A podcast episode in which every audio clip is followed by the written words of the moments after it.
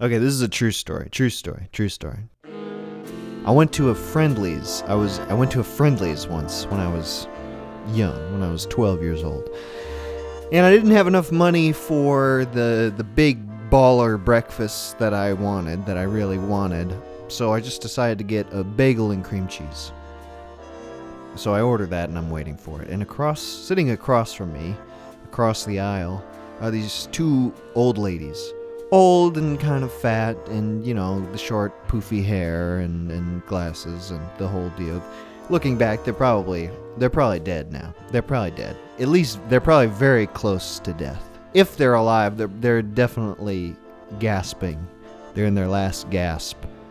Um, because they were pretty old already then. Anyway, I'm waiting for my bagel, and I noticed, I noticed while I was waiting, out of the corner of my eye, these women, these old women, I'm 12 years old, I notice that these women are glancing at me and they're they're casting glances in my direction. And I can't hear what they're saying but they're I, I hear them murmuring and looking at me. And it's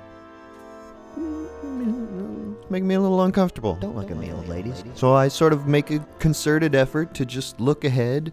I don't look over to my right because that's where the glancing, murmuring old ladies are, and I don't look to my left because there's a mirror there. Don't look at me, old ladies.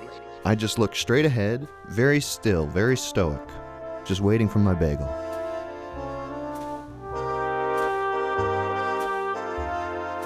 And I get my bagel and I eat it and it's fine and I'm getting ready to go. And these old ladies are checking out before me. They're both up at the register behind me. Then all of a sudden I feel these hands, these big arms, grab me from behind. Softly, but suddenly. And I'm a bit. I tense up a bit. I get a little like, you know, because I don't know what is happening. And this old lady is holding me, and she puts her face right next to my face. She's leaning down. She has, and she's she's she's like in my ear. Her face is right next to my ear, and she says, "I just want you to know. I just want you to know. Things always get worse before they get better." and I, you know, I, I had, I had absolutely no idea what was going on. I was just like, huh, huh, yeah, you're right. But I don't, I, I didn't even know she was referring to me. I didn't know what was going on. Things always get worse before they get better. Is, is that a threat? Was she threatening me? She's got me in a headlock. I can't do nothing. I'm 12 years old.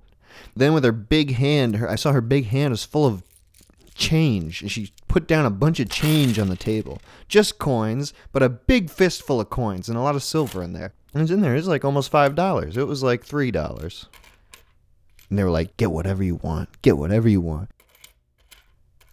but like it's not enough it's not enough for the big breakfast this is the same problem i had when i came in here if i had pooled this with the money i had before this would have worked it's too late and then i pocketed the change and they left they left.